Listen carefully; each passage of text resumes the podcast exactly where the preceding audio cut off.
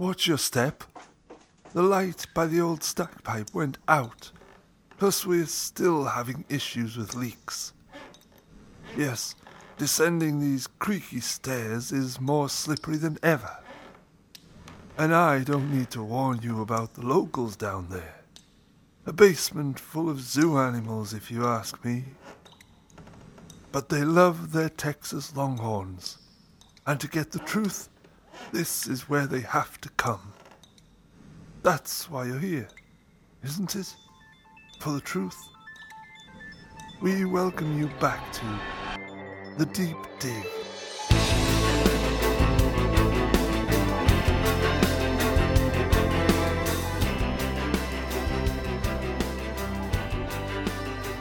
Ladies and gentlemen, Orange Bloods, welcome back to episode 19 of the Deep Dig podcast here on orangebloods.com. My name is Alex Dunlap, uh, and if you didn't notice that creepy guy that brought you down here to the basement, uh, this is a game week. We have been down in the basement all week long breaking down the spring game, which is always a maniacal nightmare to get done under my Tuesday, Thursday deadlines for the defense and offensive portion of the columns at orangebloods.com because it's basically like breaking down two whole games. You know, this is. I mean, if you got to break down the offense and the defense on every single possession. That's not the case in season, where of course I'm just breaking down what it is that the Texas Longhorns are doing. So, uh, if, if, you're on OrangeBloods.com and you have a uh, premium membership there, you've read Inside the 40 Acres this week. Uh, the deep dig part one for the defense. I have just now, literally just now, posted on orangebloods.com uh, portion two for the offense. That's what's fresh on my mind. There's no way we're going to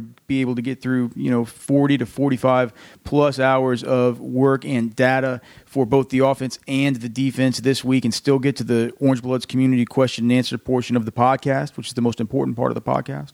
So, with the offense most fresh on my mind, we'll get to that this week. We will hop back to the defense um, next week. Uh, quick reminder I try and get one podcast out a week, usually on Tuesdays. A week like this, I had to push it back just due to other things, uh, namely having to do all the maniacal work with charting every single play and every snap from the Texas spring game on both sides of the football for uh, all players involved. But if, if, you like the podcast, please give it a five star rating in iTunes. Give it a good review. Uh, I see that more and more people are starting to listen. That is awesome. But uh, the one thing that advertisers keep pointing to is I don't have enough good reviews. I don't have enough good star ratings. They want to see hundreds of these things. If you get a minute, please give it a good rating and or review. Hopefully both. Okay, so let's start out with the offensive line. Connor Williams, he got the star treatment he got the Poona Ford PJ Locke star treatment. There were three guys in the Texas spring game that didn't have to play the second half. They were PJ Locke, Poona Ford, two guys on defense who we'll get to next week, and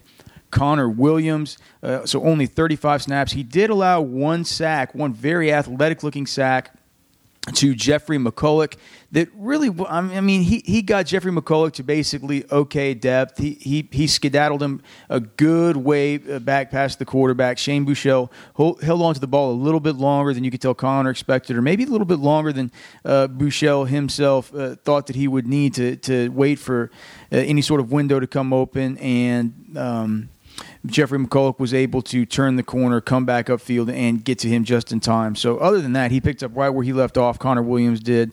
He'll be leaving early after the 2017 season. He graded out of this game with an 81.86. Uh, with uh, that on the deep dig scale is basically saying that this guy's probably going to go if he has games like that through the entire football season. He's probably going to go in the fifth to the seventh round uh, of the NFL uh, of the NFL draft in a vacuum, knowing nothing else. Um, it, without that sack, he probably would have been closer to an 83, which is more of a mid round pick. I think that falls in line right with where about Connor Williams is right now. I think he's going to move his way up through the course of the season to where he's starting to get these 84s, 85s, 86s. When you get to that level and you do it consistently, you start getting grades like the Larry Warfords, you start getting grades like the Joel Bitonio's, you start getting grades like the Cam Ervings, other guys like this uh, that, graded so highly on this scale out of college. You're going to get drafted early in the NFL draft. Uh, all signs are pointed towards Connor Williams being a first round pick next season if this sort of progression does continue. Uh, next, we move to Patrick Vahe. He played all the snaps. He played 63 snaps. He allowed one sack and one quarterback hit. And we got to remember, guys, we're talking about a first team offensive line that's playing against a second team defensive line. So let's keep in mind that that usually is at the nose Jordan Elliott at one of the defensive ends. Generally, a Gerald Wilbon. Sometimes it was a DeAndre Christmas. And DeAndre Christmas doesn't look explosive because he needs a hernia surgery. Okay.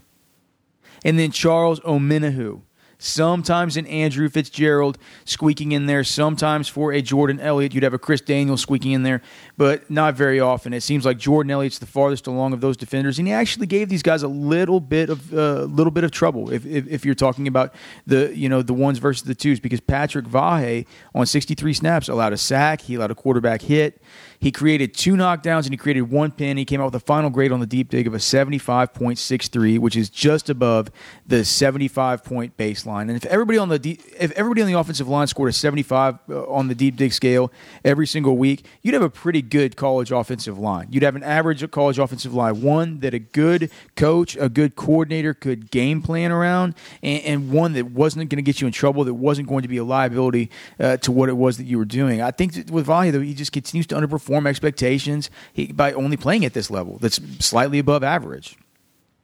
I guess in fairness, we should say that when you look at the offensive line grade log that I kept, uh, that I keep for every game, but the one that I kept for this game, uh, that you know when Connor Williams goes out and they put J.P. Urquidez there at the left tackle, and oh, we're going to get to that, but that was an absolute nightmare. This this kid can't play, not yet. He can't play, and, and so it, you, you have you have Patrick Vahe's basically his biggest bugaboo as a player was something that was completely um, you know proliferated or, or completely like multi like it put a multiplier on it to have uh, JP Urquidez directly to his left. And that's the fact that, that Vahe's never been any good at picking up stunts and what this Texas defensive line does, we'll talk about it in the defensive portion, but these guys are slanting, these guys are stunning, these guys are one gapping just as much as they are two gapping along that defensive line. There's lots of tricky stunts, lots of blitzes, lots of things happening that. Um, get the get the outside linebackers and sometimes that will inside linebacker really involved going uh,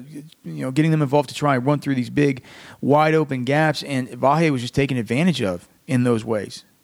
Uh, he, he, it's it's impossible to think that Patrick Vahe was going to be able to uh, learn how to, over the course of an offseason with a whole new install coming in and a whole new coach coming in, eh, that he's going to learn how to feel natural in picking up these stunts and these twists. It's been literally one of his biggest issues, dating back to the first time I could ever ask Coach Strong or Coach Wickline about what he needs to work on. It's something that has continued as I've studied every single snap he's taken as a Texas Longhorn be it in a spring football game or in a uh, you know in season uh, in season occasion. So when you have a JP or Urquidez next to him, a kid who's not ready to play at all, who can't even pick the stunts up, like it's just going to be a nightmare. I think the fact that, or I think the fact that Patrick Va, the, I think the fact that Patrick Vahe was playing at an above average level at least, despite the fact he didn't have Connor Williams next to him and he had to basically p- play babysitter to uh, Urquidez for half of the game. Uh, I think that you know that's something that you can come away from this saying, well, it's uh, clearly not optimal. You'd like to, him to get you know a score near an 82 like Connor Williams got, but you know, it is what it is. That's where we are with Patrick Vahe. Uh, at the center position, Jake McMillan, 63 snaps and no disruption allowed on the game. Final deep dig score, 76.27. I think he would have scored a lot higher if he would have been at the guard position because he's better at guard than he is at center. Of course, you know that uh, Jake McMillan is only at guard right now because, or only at center right now because he has versatility to move inside the center, and starting center Zach Shackelford is hurt. Once Zach Shackelford comes back, Jake McMillan will be moved back out to the right guard, where I think he's more valuable as a player. Um, it's because he's a technical player. He, he makes a lot of hay getting his double teams on the four technique or the nose shade and then getting up to the linebacker much, much, much more so than he does getting good movement in a solo base assignment or just in an assignment where he's getting guard help uh, there on like the nose shade or the nose. You know, he doesn't get good movement on those guys uh, right off the bat. He's not a pure power guy. He, he's he's a good power guy mixed with a good feet guy mixed with a technical guy. And that's why he's much, much better at guard. Why I thought he'd be better at left guard than he would be at right guard. And one of my uh, the only real issues that I had with the with the uh, roster construction as laid out initially by Derek Warehime to start this spring was that you know my minor quib was like I would have liked to have seen Patrick Vahe at right guard and Jake McMillan at left guard, just given what they both bring as far as uh, physical attributes to the way I see them translating schematically. Of course, uh, who am I to say what what uh, he wants to do schematically within his uh, within his system? there at the right guard, filling in for Jake McMillan, who moved inside the centers we talked about, Elijah Rodriguez, 63 snaps. He had one run stuff and one QB pressure allowed. He created one pin block. His deep dig grade was a 77, a 77.06. So that was the second biggest surprise along the entire offensive line. We'll get to the biggest in here in one minute. And by the biggest, I mean the tallest and just the you know the big nastiest. Um, but yeah, Elijah Rodriguez, like he showed in this scrimmage, like immense improvement from the absolute abomination that he put on tape during the same game last season, the same scrimmage last season. So, should injury occur, eh, eh, and listen to this, he Poona Ford made absolute mincemeat of of of Elijah Rodriguez and Terrell Terrell Cuny last spring game. Do you do you remember the Poona Ford monster mincemeat? Mincemeat out of these idiots. And this year, uh, this is a big improvement uh, to a, a, a 77.06. Um, like I was saying, if Shaq gets injured again in the season, if McMillan gets injured in the season, or if Vahe gets injured in the season, I think Elijah Rodriguez is the guy who stands to benefit the most because he's he's going to be the six man in for those interior guard positions, and he's showing right now that fans should probably have some cautious optimism uh, regarding him. Should he have to step into one of those spots, it's not like the tackle spot where this thing is going to be an absolute damn nightmare if anybody gets oh if Connor gets hurt. Uh, anyway, we'll, we'll, we'll get to that here in one second. Uh, rounding out the first team, right tackle Tristan Nicholson. He played 63 snaps. He allowed one tackle for a loss and he committed one false start penalty. He created one pin block, in his deep dig grade, the second highest of anybody, unbelievably, 77.22, the deep dig score. If everybody blocked like Tristan Nicholson blocked in the spring game, Texas would be playing at a dominant all Big 12 level and they would be running the football down opponents' throats at will. So, by far the biggest surprise of the whole 40 plus hours of film work required for uh, the this week's edition of the written columns of the Deep Dig. It was Nicholson. He never looked like a dominating force during the scrimmage. I'll say that, but certainly uh, didn't ever appear to be as lumbering or just oversized and off kilter and just uh, the off balance, just nightmare that fans became used to seeing last year in 2016. And we don't know if it's a mirage, right? I mean, you're going against the twos, I get it, but these twos aren't aren't bad. Charles Omenihu was a starter in the Big 12 last season. So Nicholson might finally be coming around. I mean, he allowed disruption or he created a penalty last season once every 12.5 snaps. I mean, and and it, you're looking at this, it's only 63 snaps, but I mean, hey, look, his snaps uh, count sample sample from last season was only 200 snaps total. So this, I mean, you're looking at something that's between a you know between a third and, and a, a, fourth of his overall sample from last season that we're getting that 12.5 number on, and his number for this game is way up at 31.5 in this in, in instance, and none of those came via a disruption to the quarterback via pressures, and that was his previous Achilles heel. Okay, so we get to the second offensive line, and they were going up against the ones. We have to remember that, but Jean Delance, he is not ready. He is not ready, and boy, boy, boy, is Texas in trouble if they have to start that guy at left tackle. He had 41 snaps. He played 35 with the second team. He played just six with the first team. Uh, he allowed six quarterback pressures and one sack during that time. Absolutely miserable. His deep dig score was a 69.4, one of the lowest in the going on what going into our fifth year now, uh, charting every snap by every Texas offensive lineman on every play of the season and the spring game. So he's not ready. Uh, since his red shirt was already burnt, uh, since his red shirt was uh, burned in his freshman season, I mean, I wonder if he could just take a red shirt this year and just like he's he's not ready. His feet need to get better. If Connor Williams can't stay healthy all season, why do you even need a Jean Delance anyway? Um, I'd say that if there is an issue where Connor Williams does get hurt, well, I, I say one, as we say on Orange Bloods, pepper your Angus, prepare your anus is the is, is is the other way of saying it. And then two, look for Tristan Nicholson to handle the right tackle and for Brandon Hughes to jump over to the left tackle. Should Hodges finally get his damn grades in order. Right. Because here's the thing none of the young, and it's not like even Brandon Hodges is even that great. He's basically an average Big 12 offensive tackle, maybe a guy who's just really teetering on the edge of acceptability, but like you'll take that compared to some of these guys, as, as, as we'll get to. None of these young uh, offensive tackle options are even near ready for the prime time yet. Some are more ready than others. Um, uh, left tackle JP Urquidez. He played 33 snaps, and 22 of them were with the first team. 11 were with the second team. So that says something. This coaching staff thinks that JP Urquidez is a little bit further along than Jean Delance, and the deep big says, based on his grade over 33 snaps, that he played a little bit better than Jean Delance. But may the Lord be with the souls of anybody rooting for the Texas Longhorns should JP Urquidez have to play meaningful snaps for the Longhorns in 2017. We saw what that looked like in the spring game versus Texas' second team. It was a disaster. Five pressures, one sack, one quarterback hit, one run stuff, and just a whole lot of looking around like, what in the hell am I doing? The good news? Well, we, I mean, the deep dig found that he's he's improved in some ways. His feet look a little bit better. He's not appearing as clumsy or as lumbering. And when you get when you get to walk around and just stand around JP Urquidez, one thing you realize about him is like he's a big, good looking kid. You know, and I always just said if you can get the feet better, if you can you know quit getting overexposed, uh, you know, o- o- overextended. You know, I, I think that I think I mean physically he looks like he should have the tools. His proportions are good. He's got big hands, nice, nice long arms. You know, he's he's he's not a he's not a fat kid. So I mean, he just as of now he just he still he gets out of position too much. He's a complete mark for opposing defensive coordinators. They're going to allow edge rushers to convert outside speed to power across his chest plate over and over and over.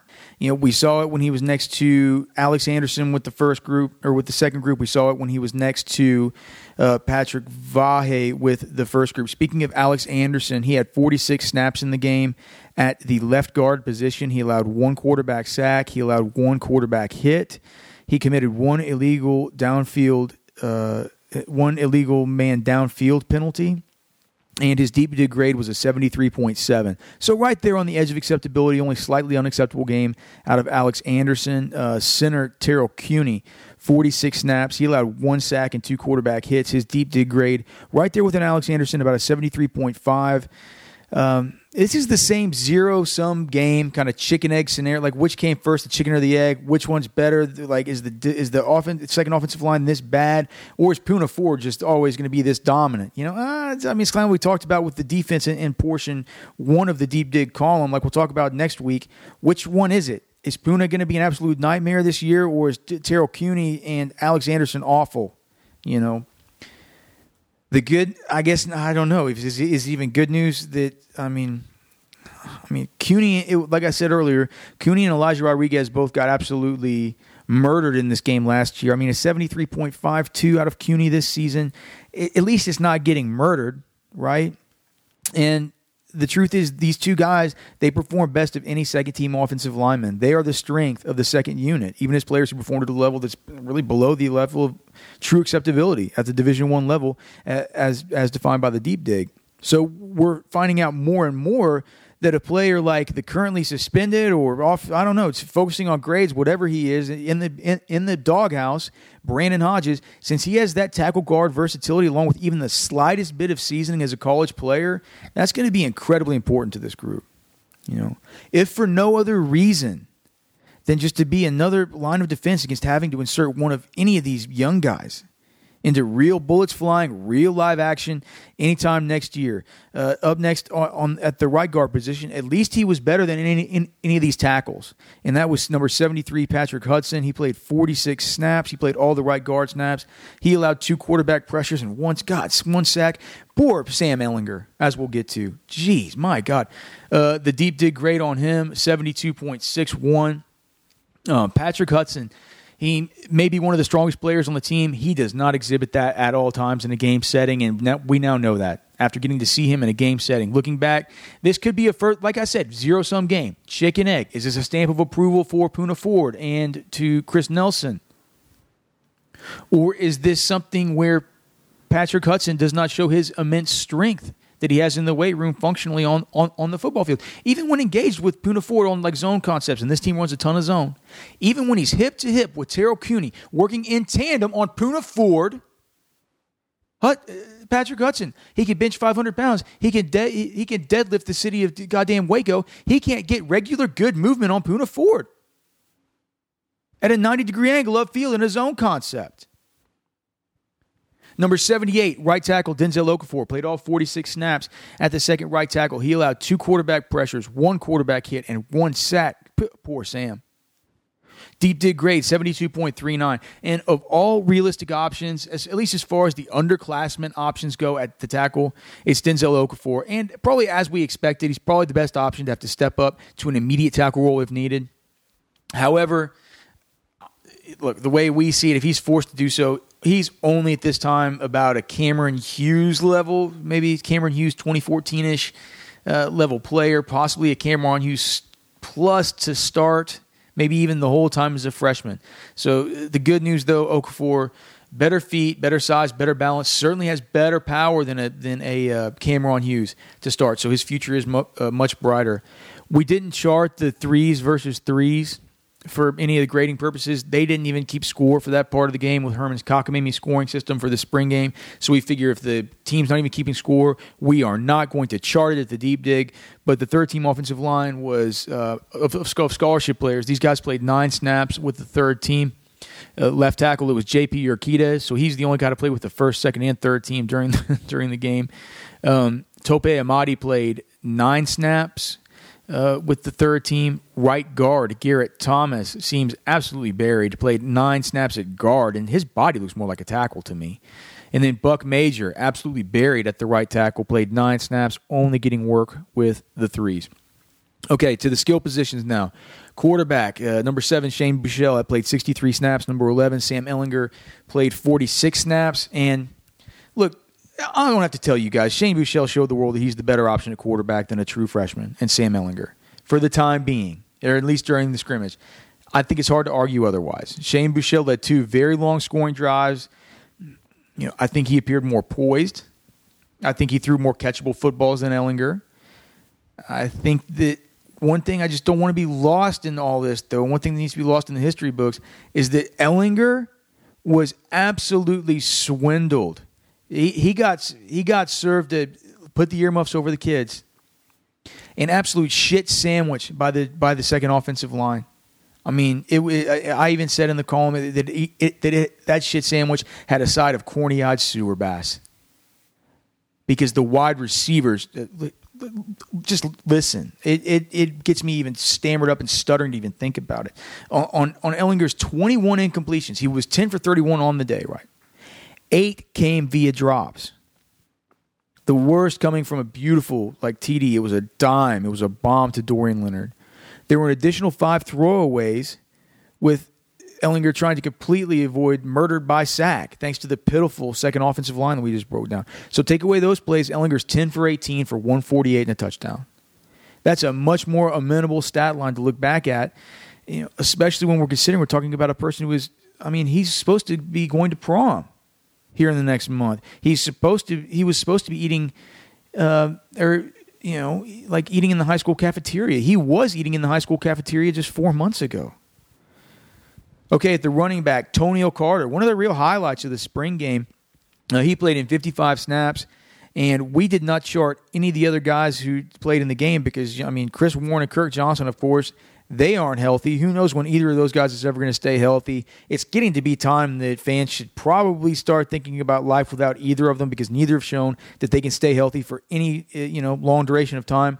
They're probably guys you can each expect to see each in three to four games next season, and hope that the rest of these guys can um, can can get in and supply some kind of effort and production in the run game whenever they are unavailable due to injuries. Uh, those guys, of course, being Kyle Porter and Tristan Houston, who were themselves also injured from this game. So Toneil Carter was the only game in town, and and he, you know, the lonely only among scholarship options at the position. And, and you know, this is 2017's best in-state high school runner, and he was impressive in his first true game like debut for the for the Texas fans. Look, he gained 60 yards on the ground, so that was on 10 carries. So he averaged six yards per carry. Uh, by our charting, 27 of them came after contact. So he's showing the elusiveness that he exhibited on high school film. It, I mean, it's going to translate in some way to the college level. So how soon? I mean, you don't know. That's anybody's guess. Clearly, later down the road would be better because that means other guys stayed healthy.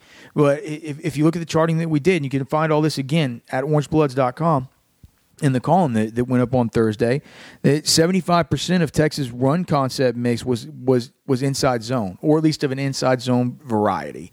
Inside zone concepts are like, you know, inside zone, zone read, quarterback bash, zone slice. You know, those, those they ran those seventy five percent of the time. The other twenty five percent of the time were plays that were, you know, a mix of four different concepts. The four diff- different other concepts, just for those wondering, like the one other concept would be like the power man gap kind of concepts. The other uh, one other outside zone sort of sweep concepts. Uh, we saw a little bit of draw.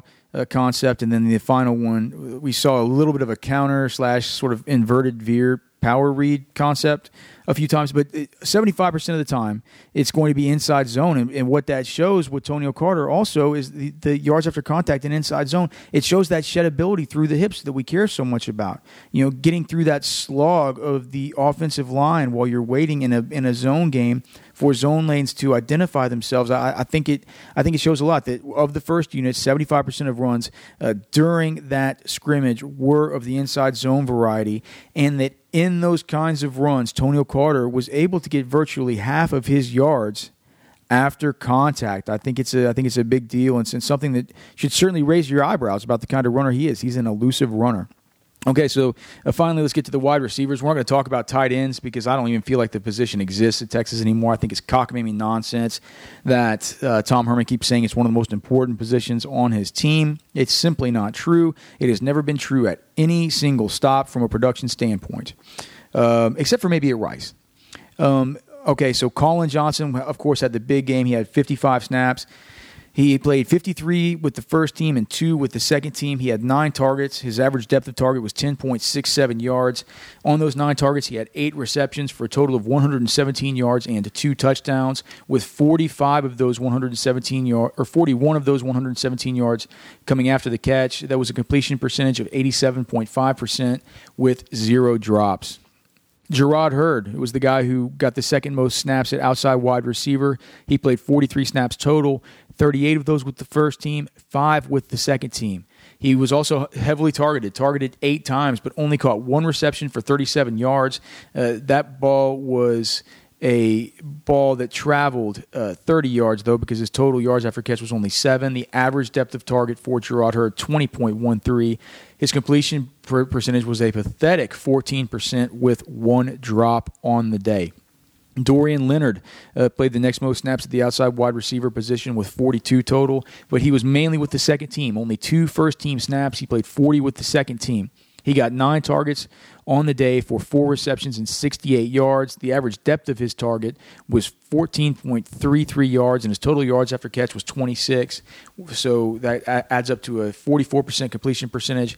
Two of those missed targets were drops. John Burt, next most, uh, 35 snaps. He played 22 first team snaps and 13 second team snaps. So kind of interesting. John Burt played the majority of his snaps with the first team in the scrimmage. He was targeted four times and he only caught the football once for a 25% completion percentage. Uh, his total yardage was only four yards. Two of those yards were after catch. The average depth of target, though, 14.44. So right there in the same kind of range as a Dorian Leonard as far as the average depth of target. Not quite up there with a Jerrod Heard at 20 yards, but a little bit above a Collin Johnson, who is used, you know, as more of a deep as a deep threat at times, but sometimes as a possession rece- receiver and, and, on screens, and that really shows in his average depth of target at only ten point six seven. Uh, Lorenzo Joe was the next. He played 30 snaps, only three with the first team, but 27 with the second team. He was targeted once. He had one reception for seven total yards. Of course, that is a 100% completion rate with no drops. Well, Jordan Humphrey did a did a good bit with only 12 snaps. He played eight with the first team. He played four with the second team. He was targeted five times in 12 snaps for two receptions. That's of course a 40% completion rate. His total yards after catch of those 54 yards was 11, and his average depth of target was 17.8. So, of all of the outside wide receivers, Lil Jordan Humphrey with the second highest average depth of target behind Jerrod Heard. Uh, but the big bugaboo with little Jordan Humphrey, every pass that he did not catch, he dropped. Every pass that he did not catch touched his hands. He had three drops on the game. Unacceptable. At the slot wide receiver position, the big I mean, to me at least, one of the big surprises of the game, Reggie Hemphill-Mapps, 33 first team snaps, no snaps with the with with the second team. I I didn't know that. And I've I've I've been present at every single practice, and I didn't know he was getting this much first team run. It's something that I probably should have been aware of. Uh, on the on those seven targets, he had five receptions with his average depth of target being 15.28 yards. He only had nine yards total after catch on his 84 total yards, and uh, uh, so that's a 55% completion percentage. Also with Reggie Hemphill-Mapps. Another thing to keep in mind with these young wide receivers, these drops. Golly, two drops for Reggie Hemphill-Mapps. Three drops for Lil Jordan Humphrey. John Burt, only four targets, but still had two drops. Dorian Leonard, you know, two drops on nine targets. So uh, something to keep an eye on is all these drops, you know. And look, we don't chart these unless they hit them in the hands or you know somewhere on the hit their shoulder pads or helmet or something. Like if they hit you in the hand, you got to catch it. These are too many damn drops. Um, Armanti Foreman Next up, he played 30 snaps at the slot. He played 25 with the first team and five with the second team, but was not utilized heavily whatsoever. Had one target, one reception for nine yards. Uh, the his depth of target was uh, three yards. His yards after catch was you know, five six yards. He had no drops. Number 16, uh, the other thing about Armanti Foreman, we should mention that he got a handoff, which was something that we had actually heard at practice. He was in the backfield taking handoffs. And it's sometimes uh, it's kind of just interesting to keep an eye on. You know, Armanti Foreman's a guy who who, who weighs probably you know over 210 pounds, and his brother can clearly play the position. Maybe you know, I wouldn't be surprised if he gets a few handoffs this season, especially if uh, things continue to be such an injury ward disaster with the runners. Number 16, Davion Curtis had just as many snaps as Armanti Foreman on the afternoon, 30 snaps in total, zero being with the first team, all 30 being with the second team. He had two receptions on five targets for 30 total yards. His average depth of target was 11.8 yards. Uh, his total yards after catch was zero. Davion Curtis caught the football and was tackled every single time on a 40% complete completion rate. He did have two drops as well. So more drops out of the youngsters. Davion Curtis, the redshirt freshman. Finally, we have Devin Duvernay, who I could not believe after hearing how involved he was all springtime long, seeing it with my own two eyes in the portions available to the media, only 15 snaps, four of those first team and 11 of them second team. On those 15 snaps, he had four targets. His average depth of target was the second most of anybody on the entire team at 19.5 yards. He caught two of those footballs for 50 yards and a 50% completion percentage. His total yards after catch was 23, so he had more yards after catch than he did uh, than he than he did pre-catch, and he had one drop on the afternoon. The Deep Dig is brought to you by OrangeBloods.com. If you don't have a membership at OrangeBloods.com and this is the kind of content thing you like, all I have to say is you're absolutely crazy. OrangeBloods.com is the home of Texas Longhorn sports on the internet, whether it's football, whether it's baseball, whether it's basketball. You can find all of it the best news, the best breaking analysis, the best insight, the best recruiting coverage. You can find it all at orangebloods.com. You get free trial membership right now at orangebloods.com by uh, going and signing up. It's a free seven day trial. Go inside the 40 acres, engage with the Orange Bloods community. You'll see why it's the biggest college team site in the whole entire world. It's the biggest fan community of any team in any sport of any size in any league in the whole entire world. And the reason is because of our amazing community. Go in there, start a conversation, see what everybody's talking about.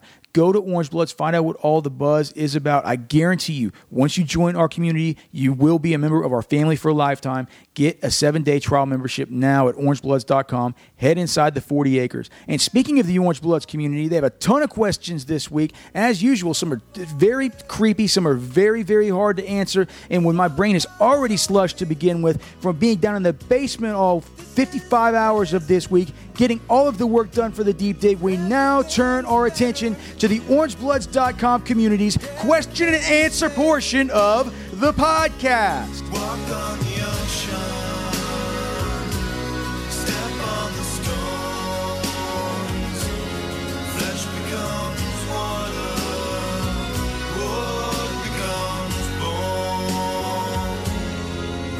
Alex Dunlap's work at orangebloods.com is brought to you by Wendy Swantkowski DDS, the best in family and cosmetic dentistry for the Houston Memorial area. Please support this content by supporting our sponsors. Find out today why so many members of the Orange Bloods community are patients of Dr. Swantkowski by calling her office at 281 293 9140 and scheduling an appointment or online at wendyswandds.com. That is Dr. Wendy Swantkowski. If you are in need of family and or cosmetic dentistry in the Houston Memorial area, please call her office 281-293-9140. And let me say, I'm very happy to hear from Dr. Swankowski just this last week that she has had a new patient referral because of Orange Bloods. That's how you do it, guys. Thank you so much for uh, supporting our sponsors here, making me look good in the process. Let's get to the Orange Blood community question and answer portion of the podcast.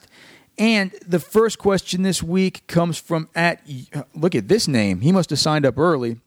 His name is at UT Longhorn. He says, You work with catch. What's a play cousin? Have you ever had a play cousin or two? I don't even want to imagine his childhood. yeah. I don't know the background of the whole catch and play cousin scandal uh, or what a play cousin is. I think that week I was at the combine I know that Ketchum something. There was something about he talked about play cousins, or maybe he used the term and y'all called him out for using a term like play cousins. I don't know what it is. So if there's some, I didn't have time to look it up on Urban Dictionary. Um, so if it's something real weird, you know, if I had to guess, I'd say it's like someone you grew up with who may not be family, but that you call a cousin. And that's been part of society for a long time. You call guys cuz or cousins. Like I like I had a best friend growing up and we call each other cousins because that's the sort of relationship that we had. Not that like the closeness of like what I guess what I'm trying to say is we had the kind of relationship where you your fan like you go in and you stay with them for like a week, like you do with a cousin. You get dropped off with your aunt, your uncle, and your cousin. You stay at their house while your parents go on vacation, and then like they come and stay with you when their parents go on. Like we had a relationship like that because like our dads were best friends, and my dad was the godfather of like my I, I called him a cousin. I mean, what do you call him?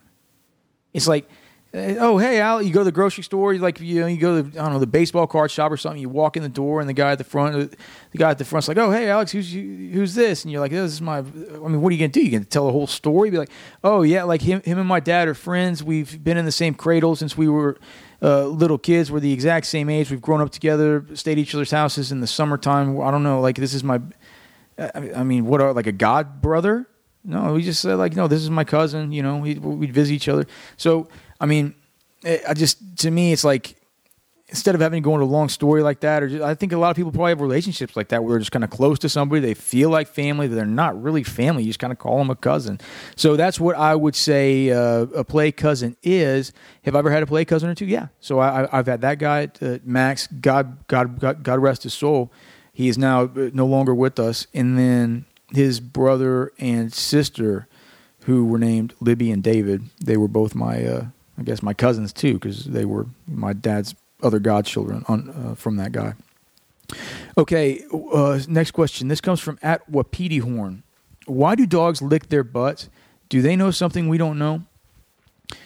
And anyone who's ever had dachshunds knows that this is a symptom of irritated anal glands. They have these anal sacs that are sort of inside their uh, inside their butts that are, uh, you know, they're like it just basically the reason they have these sacks and, and they're different sizes and shapes and they're done diff, different an, anatomically because you know there's so many different breeds of dogs but like dogs are all animals and they're meant to be out in nature right? And so this the sense from these they identify certain things about them if they're male if they're female they lend to a unique scent not only when dogs go up to smell each other's butts but also when they leave stool on the ground because like the anal sacs they normally empty out as stool comes out of the out you know out of the dog's anus. That's kind of what it that's kind of what it does.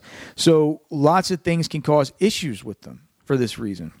Because in all dogs, like loose stools over a prolonged period, they can cause a backup to that gland because nothing is causing that gland to, you know, nothing's causing that kind of anal canal to get uh, you know stretched out and make the, and force those glands to to to drain. So when when that happens and they get too full, that's called getting impacted, and that could cause major discomfort.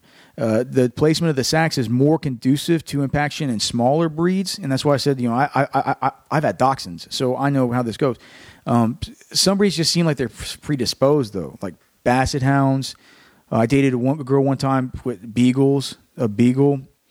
Uh, you have to do it, and what you know what you what you have to do is is you have to express the anal glands, and basically what that is, you just get down there and picture it like kind of like popping a popping a kind of a dog butt zit, full of vile smelling horrible pus, and uh, you know, it's it usually like I said, it's it, it's in smaller breeds of dogs. I mean, think about it. I'll bet when you picture a dog licking on his ass from your collective memory, just really going at his his own ass. Um, I'll bet the first image that kind of comes up in your head is a smaller breed. That's probably what what what you conjured up in your brain because generally with the bigger dogs, the the uh, the impacted anal glands are not an issue. They won't be smelling and, and kind of messing around with, with their own butts as much as other dogs. Okay, this one this is a really tough one I thought about for a long time, and then the answer just came to me. Uh, it's from Horny at Hornius Emeritus. In one word, what is standing between you and your biggest goal? And I thought about it, I thought about it, I said, Hornius Emeritus is finally a guy who stumped me. I'm like, what is it? Is it like it could it be fear? Could it be anxiety? Am I holding my own self back? Is it circumstance? Is it you know any of the number of things that anybody could blame, you know, what's standing between them and their biggest goal. And then I realized what the answer is. It's a simple one word answer nothing. If you were faced with life in prison, would you hang yourself? That comes from Orange Blood user at Bodhisattva. And to me, this is un- unimaginable. It's an unimaginable scenario. I think if I was in solitary confinement, then I would probably want to die. I think. 23 hours a day in the hole has never been any good for anybody's uh, soul, never been any good for anybody's uh, psyche. I, I mean, I'm a guy that I like to get like 20 minutes a day of natural sunlight.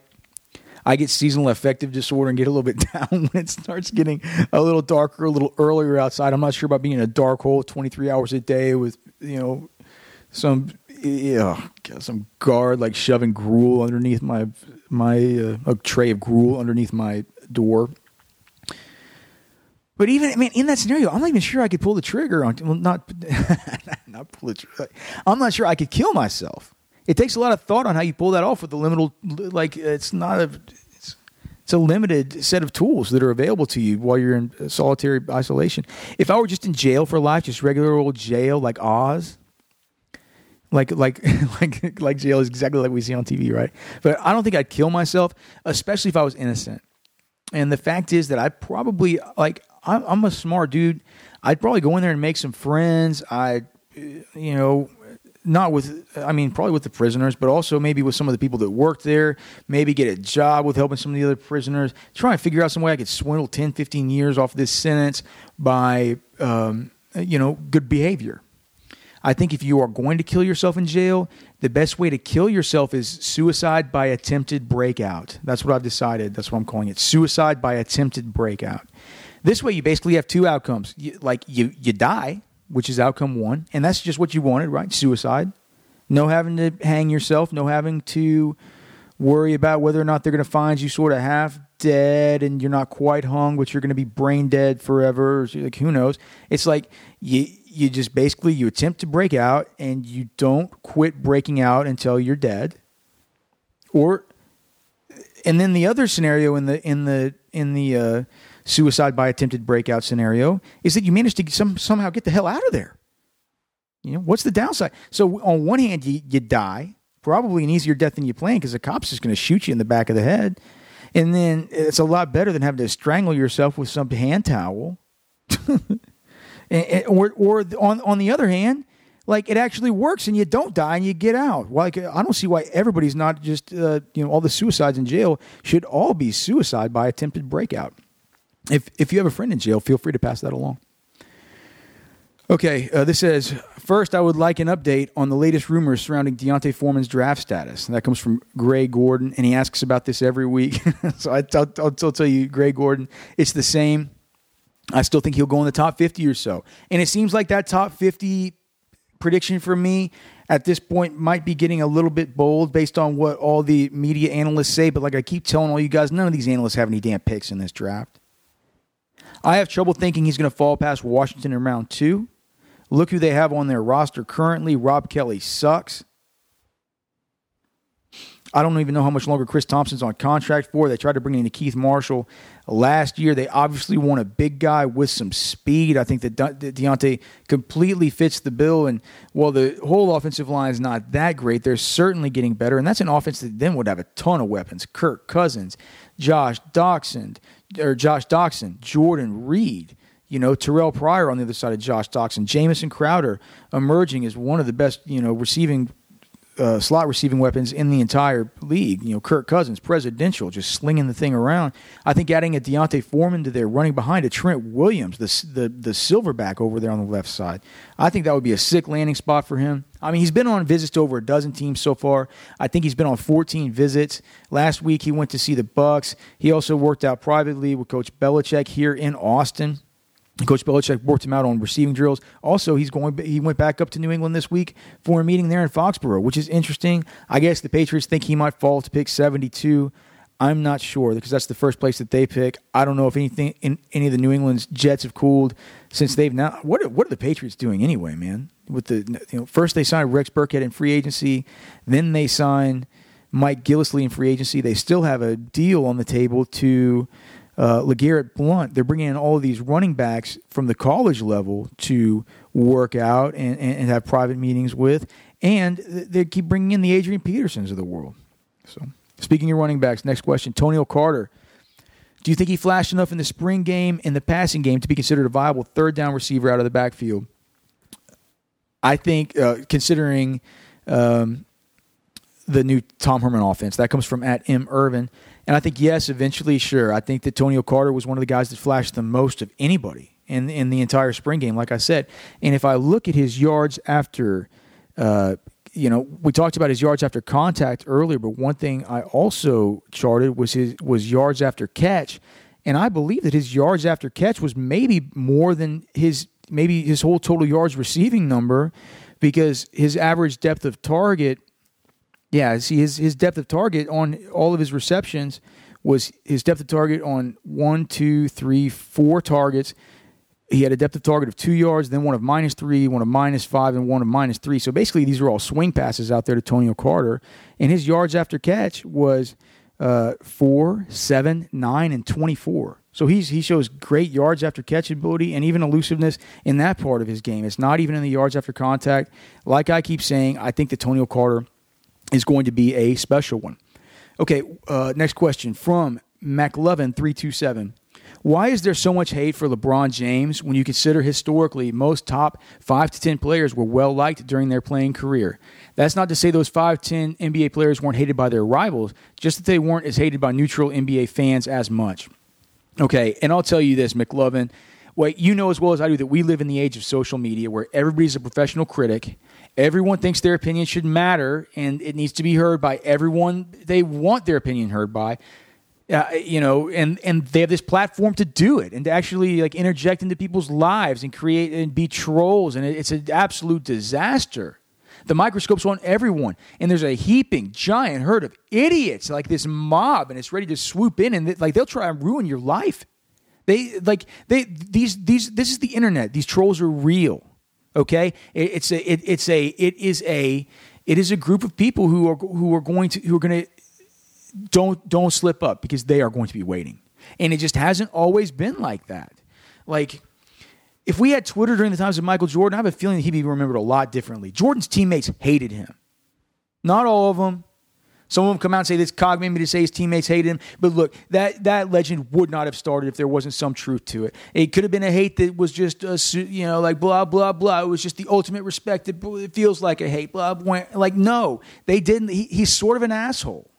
He, he, he tells people he wants $15,000 to take a photo with him. He punched Steve Kerr in the face.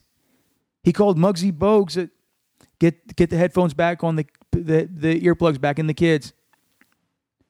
He called Muggsy Bogues a fucking midget, quote unquote. He, I mean, you heard the story about how he cheated an old lady in a game of cards, and it's supposed to be a joke about how, how competitive he is. But the fact of the matter is, he was at one of his North Carolina teammates' grandmother's house. She goes to the bathroom. They come back in, and they find him cheating at cards. Like, I just, I think that had he lived in the age of social media, everybody would think that he was a dirtball too. And I think that LeBron, he, he, or I think that LeBron, I think he I think that he basically signed his own ticket to kind of being the villain whenever he went to Miami and he t- he's taking his talents to South Beach. It was almost like a big WWE moment where he went from being a hero and a star, kind of a good guy that people like to root for, to being more of a villain character in the NBA, and that's something that has just stuck with him. And you know, people kind of think he's at this point they just kind of think he's a diva and a dirtball and a selfish player. And I mean, some of those things can probably be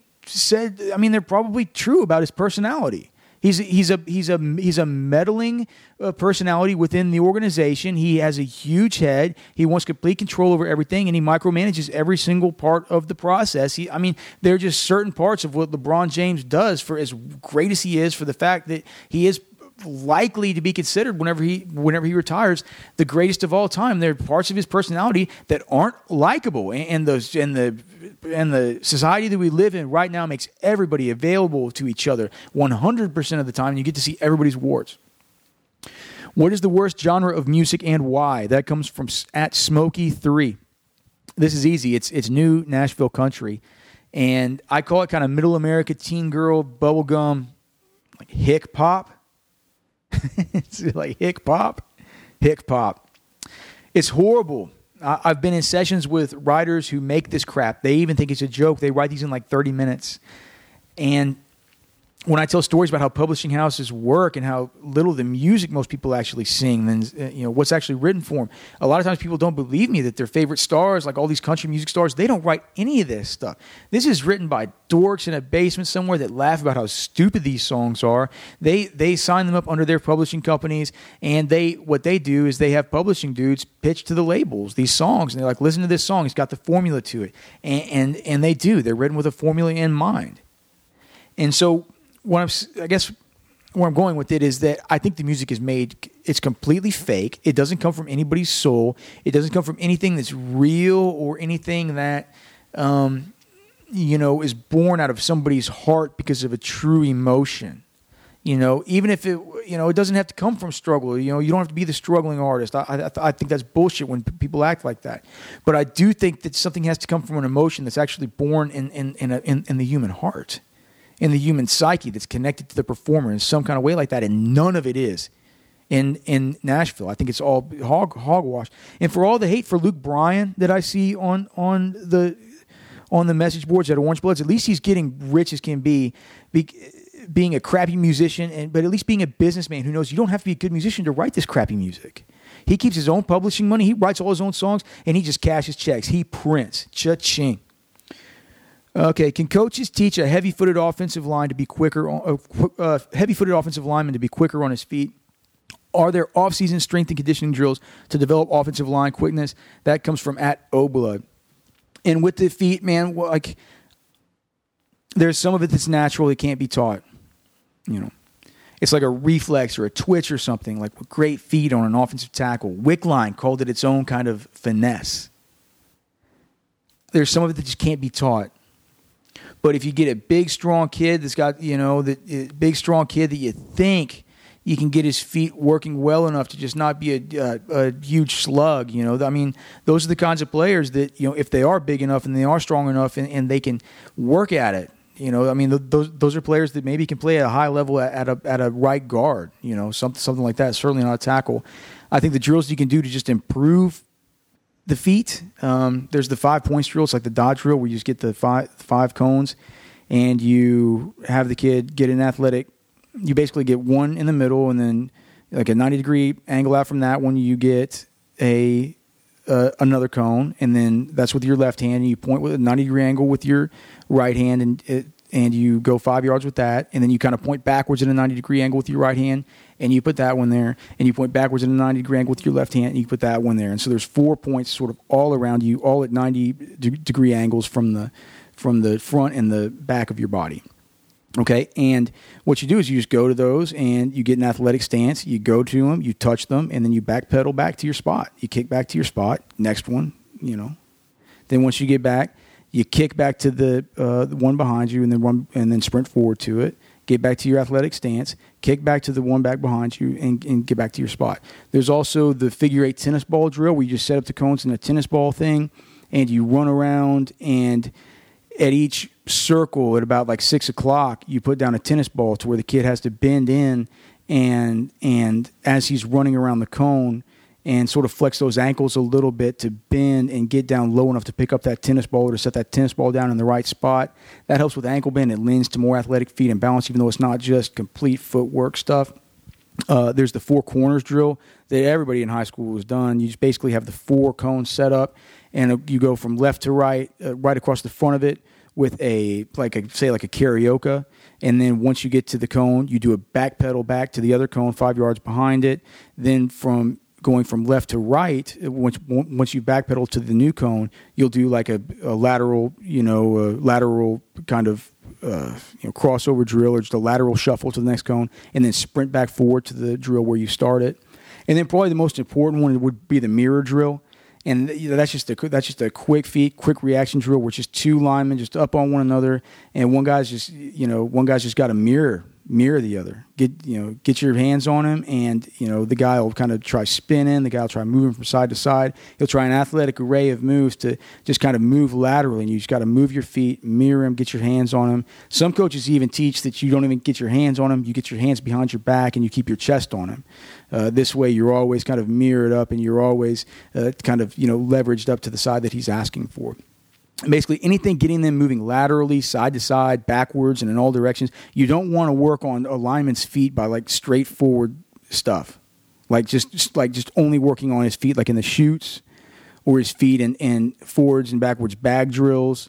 Um, board drills, or even like on the ladder. The ladder drills, maybe you could, you know, like sometimes you can use the ladder to help them get their feet up off the ground if they're doing like the four corners drill but just running straight forward, doing ladder drills, that's not going to help an offensive lineman with his feet. You you need you need them moving laterally. You need them moving forwards. You need them moving backwards. It can't just be a straightforward thing with the feet. Finally, uh, this is the last question, and I want to say thanks again for everybody who asked questions. As always, I can't get to all of them. I'm sorry about it. Thank you guys for just filling up the thread. The thread this time was you know three pages long. It was really hard to pick out the questions to use.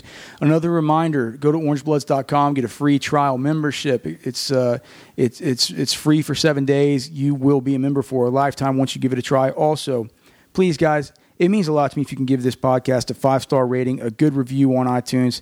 Uh, let me know, let potential advertisers know that it's something that you dig, it's something that you like. When I can present that kind of information along with these growing listener numbers, it's something that's a lot more powerful for me in trying to attain money for advertising, which you know is what I am after in all of this is money. Okay, so uh, final one. This comes from her co-star at the Beaver Picture. You're on a first date with someone, and he, she orders the most expensive prime cut steak on the menu, and they request it well done. When it arrives, they put ketchup on it and proceed to eat it. What is the proper response? Easy, easy, easy money. For this one, there's only one response. You call the waiter over and you say, Sir, the lady will take the check whenever you're ready because I am out of here.